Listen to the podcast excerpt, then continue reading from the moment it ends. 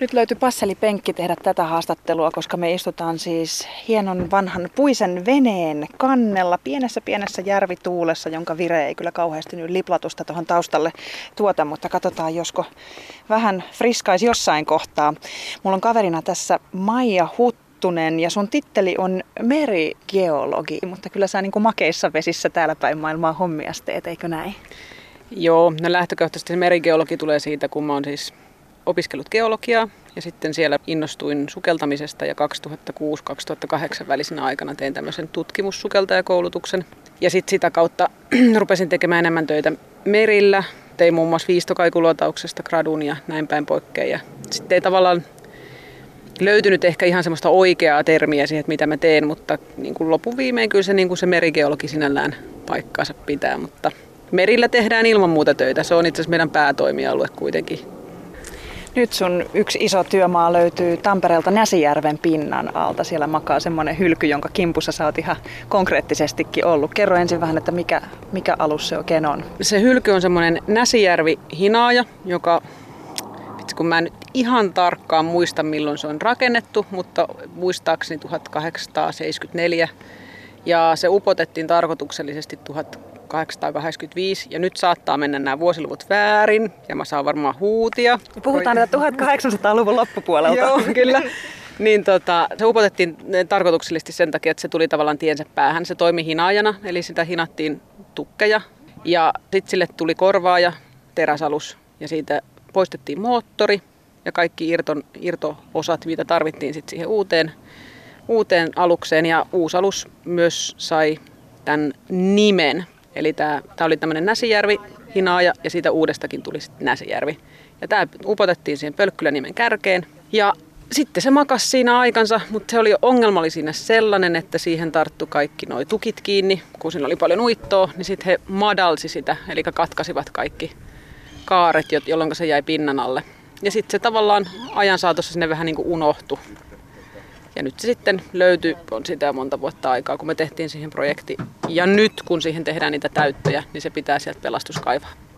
Ja kun puhutaan täytöistä, niin puhutaan siis Tampereen tämän hetken suurimman prokkiksen, eli ratikka-työmaan täytöistä. Niin ratikalle haetaan sitten semmoista uutta linjausta, joka pikkusen menee järven puolellekin. Ja, ja sehän tässä nyt sitten on lähtölaukaisuna muun muassa tälle sun työlle myös, että sitä tutkitaan sitä hylkyä. Mitä sä sieltä oikein etsit? Ja mik, miksi sitä ylipäätään nyt tutkitaan? Eikö kaikki jo tiedetä? Öö, no itse asiassa varsinaisesti sinne niin kuin sen kummemmin enää tutkita. Meillä vaan on sellainen muinaismuistolaki, kaikki yli sata vuotta sitten uponneet alukset on muinaismuistoja. Ja nyt kun se tulee tuhoutumaan, tai tulisi tuhoutumaan, jos se täytettäisiin, niin se pitää niin sanotusti pelastuskaivaa sieltä ja tallentaa jälkipolville, minkälainen se on. Ja sitten se, sen jälkeen musavirasto sit luvittaa sen asian, niin se joko tuhotaan tai tässä tapauksessa sitä ollaan siirtämässä noin 500 metriä syvempään veteen. Eli tässä tapauksessa se ei nimenomaan niin tuhoudu, mutta se voisi tämän meidän dokumentaation jälkeen tuhoutuu ja siitä olisi kuitenkin jälki sitten jälkipolville. Ja mitä sä teet sitten, kun sä menet sen hylyn äärellä? No nythän kun se siis löytyi ja sitten sille tehtiin arvio, että kuinka syvällä se on. Ja syvällä mä tarkoitan nyt syvällä sedimentissä. Sehän on aika matalas vedessä, mutta siinä sitten päättyy olemaan semmoinen ehkä maksimissaan 80 senttiä sedimenttiä päällä, eli aika tolkuttoman paljon. Ne tyhjennettiin koko se hylky siitä sedimentistä, jotta se pystytään kuvaamaan ja siitä pystytään tekemään semmoinen 3D-malli. Eli käytännössä me käytettiin semmoista ejektoriksi kutsuttua pumppua, millä me imettiin, vähän niin kuin imuroitiin se tyhjäksi siitä tavarasta, jotta me saatiin kaikki pohjalaudat ja muut rakenneosat sieltä esille. Ja sen jälkeen se dokumentoidaan ja sitten sille voidaan tehdä mitä tehdään. Onko sun työtäsi Maija Huttunen sitten painella sillä jonkun kameran kanssa sukellella ympäriinsä vai, vai mitä, miten sä dokumentoit sitä hylkyä? Joo, no sekä, sekä että siis mä teen sitä suorittavaa työtä, eli sitä imurointia ja kaikkea muuhun siihen liittyvää. Mutta sitten myös lisäksi lopuksi, kun se on nyt paljastettu, niin mä otan siitä sekä stilkuvia että sitten videota. Ja siitä videosta tehdään semmoisen fotogrammetria ohjelman avulla niin 3D-malli jolloin sitä pystytään pyörittämään ja sitä pystytään tavallaan, sitä tehdään mittatarkka malli, että sitä pystytään käyttämään tutkimukseenkin, jos on tarve. Mitä sä ajattelet itse tämmöisestä työkeikasta? Siis, en tiedä, oletko kuinka kiinnostunut vanhoista hinaajalaivoista esimerkiksi, mutta mitä ajattelet, kun siellä pyörähtelet veden alla tuommoisen hylyn ympärillä? No, se on hyvin semmoinen tunne skaalaltaan laaja, että jossain välissä ottaa aika paljon päähän, kun sitä sedimenttiä vaan oli ja oli ja oli. Mutta se, kun sitä paljastetaan pikkuhiljaa ja sä näet sen, miten se sata vuotta sitten uponnut alus paljastuu sieltä sedimentin alta ja se on ihan siis todella hyvässä kunnossa. Eli laudat näyttää siltä, että ne olisi voinut sinne hautautua eilen. Ja tämä samahan pätee kaikista siis vanhimpiinkin asioita. Mehän oltiin tuolla Ruotsissa Birkassa töissä vedenlaiskaivauksella kolme vuotta ja sieltä löytyi semmoisia 1300 vuotta vanhoja puuesineitä ja orgaanista tavaraa, että se on niin kuin, totta kai mitä vanhempi se on, niin onhan siinäkin oma, tai siis se tuo siihen lisäarvoa ja hienoutta, mutta ihan samalla lailla näissä niin kuin modernimmassakin tavaroissa, niin kyllä se silti on hienoa nähdä se, se työnjälki. Ja sitten toisekseen se, mitä mä itse ajattelen tosi paljon siellä sukeltaessa, on se, että kuka täällä viimeksi on ollut. Miten se on vaikuttanut jonkun ihmisen elämään, niin miten se tavallaan se elämä on siinä, sen, on se sitten alus tai satamapaikka tai laituri, arkku tai mikä, miten, miten se on liittynyt siihen niin kuin sen hetkisen ihmisen elämään tai ihmisten elämään. Mm. Vähänpä on hän tiennyt ajatella sua vielä siinä kohtaa, että kuluu näin ja näin monta, kuluu vaikka sata vuotta ja sitten tulee huttusemmaan ja sukellusvermeet päällä ja sukeltaa mun työpaikkani ympärillä. Joo, nimenomaan ei varmaan ihan ensimmäisenä ollut mielessä heillä semmoinen kumiin pukeutunut sukeltaja. 2000, pian 20-luvun moderni mm. nainen. Tonne se on. No, pitää vähän säätää. Se on Järvituuli, joka pikkusen puhaltelee tämän haastattelun yllä, mutta mulla on siis jutulla merigeologi Maija Huttunen. Sulla on sun itse perustama firma Nordic Maritime Group ja tämä on tämmöinen firma, joka tekee meriarkeologisia tutkimuksia. Kuinka paljon on kysyntää meriarkeologisille tutkimuksille? Tämä on varmaan monille suhteellisen vieras ala. No sanotaanko nyt niin, että me tehdään vedenalaisia kulttuuriperintöinventointeja, mikä on melkoinen sanahirviö. Sen lisäksi me tehdään siis muutakin tämmöistä kaukokartoitusta, mikä tarkoittaa siis lähinnä luotaushommia. Ja sitten siis merigeologisia. Tai no, ei me nyt, kyllä me otetaan näytteitä ja mä pystyn geologina totta kai sitten ottamaan kantaa asioihin, mutta kyllä se niin päätoimiala on se, se kulttuuriperintöinventointi. Ja me laajennuttiin tässä kolme vuotta sitten Ruotsiin, eli meille avautui sinnekin toimipiste, koska Suomessa nämä hommat ei ihan riittänyt. Että vaikka meillä on ihan hirvittävästi järviä ja vesialueita, niin sanotaanko niin, että luvittamisen kanssa ollaan jossain määrin vielä ehkä vähän hukassa, koska meillä kuitenkin on tämmöinen muinaismuistolaki, mitä pitäisi noudattaa, mutta se ei välttämättä aina toteudu joka ikisen pro, niin kuin tämmöisen projektin kohdalla, että jos se menisi niin kuin pitäisi meidän mielestä mennä, niin kyllä niitä töitä sitten olisi enemmän. Mutta että hyvä, tässä koko ajan kuitenkin lisääntyy taas ja sen selkeästi näkee, että onko noususuhdanne, onko laskusuhdanne, mikä meininki on, että se vaikuttaa ihan selvästi vesirakentamiseen. Siinä kohtaa, kun teidän firman puhelin kilahtaa, on se soittaja sitten Suomesta tai Ruotsista, niin, niin minkä tyyppinen tilanne saattaa olla, jos, jos tarvitaan esimerkiksi tämmöistä kulttuuriperintökohteen kartoitusta, niin olla rakentamassa ilmeisesti jotain ja sitten löytyy jotain, niinkö se aina menee? No ei, se menee itse asiassa, tai no tavallaan niin, mutta että, tosi monet asiat on vaikka kaapelia lasketaan tai putkea lasketaan tai tehdään sataman tai jotain tahansa tällaista. Ja sitten se muinaismusta laki velvoittaa siihen, että siihen tehdään tämä kulttuuriperintöinventointi. Sitten on tietysti kaikki muut ympäristöpuolen hommat, niin kuin YVAT ja tällaiset. Eli se on ihan sama. Eli siis YVAlla tarkoitan ympäristövaikutusten arviointeja, mitä tekee sitten biologit ja muut. Niin tämä on ihan sama. Jotta sä saat vesiluvan, sun pitää tehdä nämä alustavat toimenpiteet. Me käydään, joko me itse käydään luotaamassa ne paikat, tai joku muu toimija käy, ja sitten me katsotaan heidän materiaalista, ja sitten sen jälkeen tehdään tavallaan arviointi sille, tuleeko siellä tehdä tarkastuksia. Tai jos me itse tehdään, niin me yleensä samalla tehdään ne tarkastukset. Ja sitten sen jälkeen, että jos sieltä löytyy jotain, niin sitten me kirjoitetaan siihen meidän raportti, että näin tässä nyt löytyy tätä ja tätä ja tätä. Ja sen jälkeen museovirasto lausuu siitä, mitä sille pitää tehdä. Eli me, me ei olla tavallaan se, kuka sanoo, että mitä tehdään ja mitä ei tehdä. Mm. Sitten tavallaan sille, jos sieltä on jotain löytynyt. No kuinka tyypillinen esimerkiksi tämä Näsijärven hylkymistä äsken puhuttiin, niin kuinka tyypillinen keikka se teille on? Nämä kaivaukset on tosi harvinaisia. Et Suomessa on ollut, muistaakseni kymmenen vuoden sisään, niin on ollut kolme, kolmet kaivaukset. Eli sitä, sitä tapahtuu ihan tosi harvoin.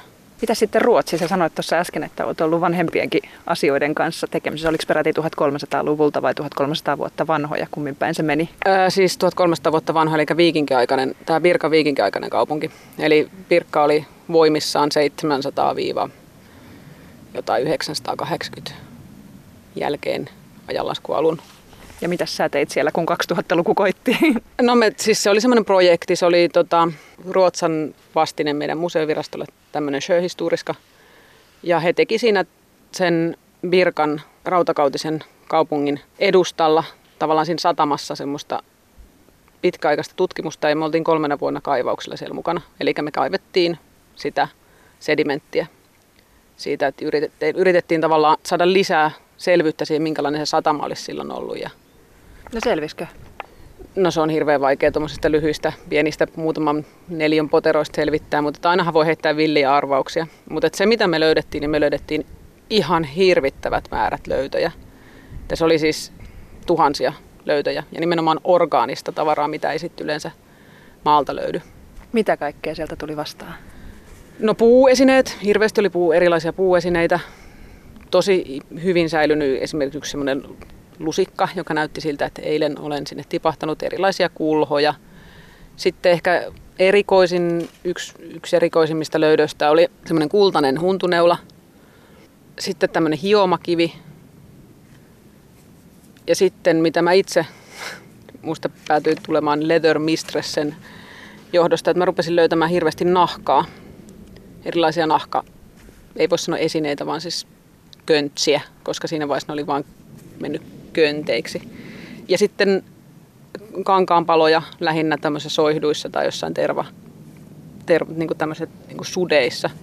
Et ne on sellaisia löytöjä, mitä ei löydy maalta. Et se vaatii sen, että se on hapettomassa tilassa ja kylmässä. Kuinka se menee siinä kohtaa, kun veden alla tulee kasvokkaan jonkun tuommoisen nahkaköntsän kanssa esimerkiksi, niin onko sulla niin harjaantunut silmä, että sä heti tiedät, että tässä on nyt jotain?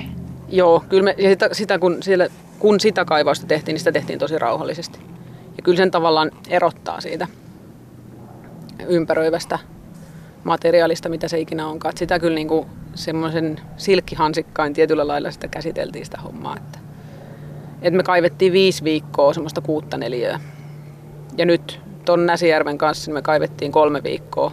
Ja se on 22, 25 metriä pitkäköhän toi, toi alus. Ja leveämmältä kohdalta varmaan joku 4-5 metriä leveä, missä oli siis kuutioittain mm. sedimenttiä, että siinä on pikkasen erilaiset menetelmät käytössä. Sedimentti-imuri laulo vähän eri tahtiin. Teillä on ollut sitten siellä Ruotsissa vähän ruopsuttelevampi ote. Joo, samanlaisilla laitteistoilla kyllä, mutta niin kuin etenemistahti oli aika paljon hitaampi.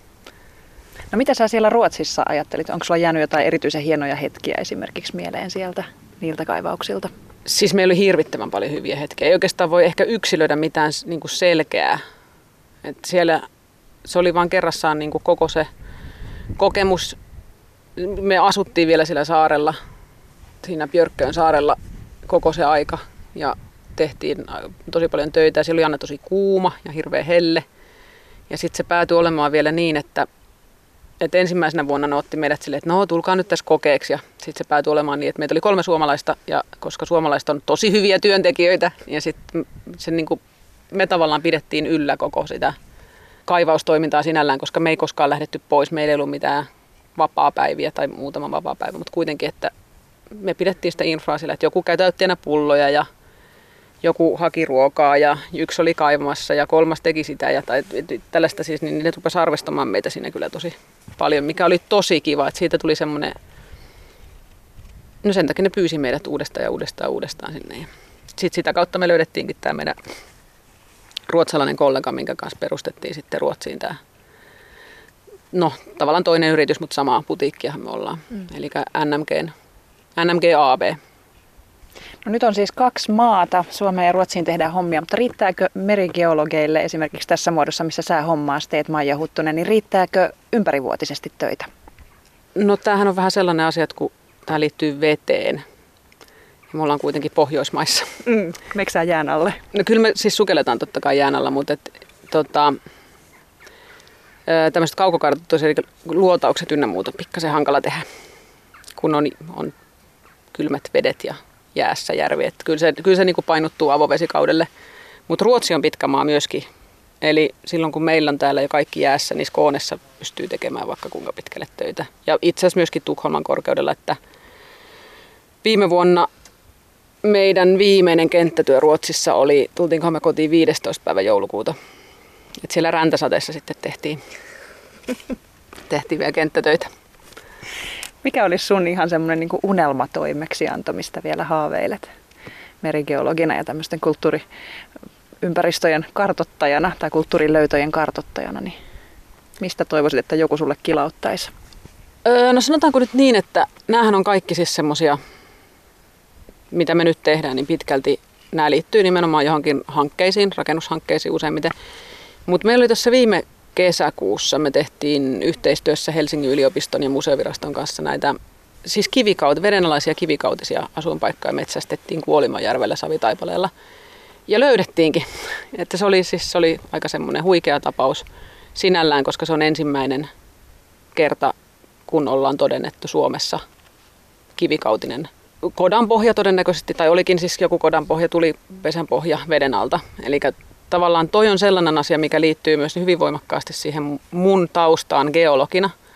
Eli Saimaan vedenpinnan vaihtelu jääkauden jälkeen. Niin yksi sellainen asia, mitä mä tietysti, mikä olisi ihan huikeaa, olisi se, että jos jostain, en mä tiedä mistä taivaasta semmoinen rahoitus voisi tipahtaa, että me saataisiin tavallaan put, niin kuin useampi vuotinen tutkimusprojekti ton nimenomaan siis Saimaan historian tai tämmöisen vedenpinnan vaihtelujen kartoittamiseen myöskin sit sitä kautta niin siitä, että miten ihmiset on tulleet. Tuossahan on tavallaan siis entisen Suomen vanhin löytö on Antrean kalaverkot ja ne on, oliko ne 11 000 vuotta vanhat. Ja se on ihan siis kiveheiton päässä esimerkiksi Lappeenrannasta tai Saimaalta ja sieltä nyt vanhimmat löydöt. No toi tavallaan oli itse asiassa vanhin, että oliko se nyt 9000 vuotta sitten ollut. Tai siis, että se on, siitä tehtiin ajoitus siitä, siitä kodan pohjasta, että se on noin 9000 vuotta vanha. Eli siinä on semmoinen parin tuhannen vuoden klappi, ja jos siinä 60 kilometrin päässä on ollut kalaverkot, joka löytyi savesta, niin totta kai ne, se porukka on liikkunut myös siellä niin kuin nykyisen Saimaan alueella. Niin tavallaan niiden aukkojen täyttäminen, miten se niin kuin asutushistoria on mennyt, ja myöskin sit sitä kautta, miten se Saimaan vedenpinnan vaihtelu, tai minkälaista se on ollut niin se on sellainen, siihen rahoitus, nimenomaan siis tutkimusrahoitus, eikä mikään semmoinen, antakaa meille apurahaa nyt edes vähän, että voidaan tämä siis semmoinen, niin olisi niin kuin full on monivuotinen projekti. Haave kannattaa sanoa ääneen, niin voi vaikka joskus toteutua. Tiedän nytkään, että kuka on radion äärellä.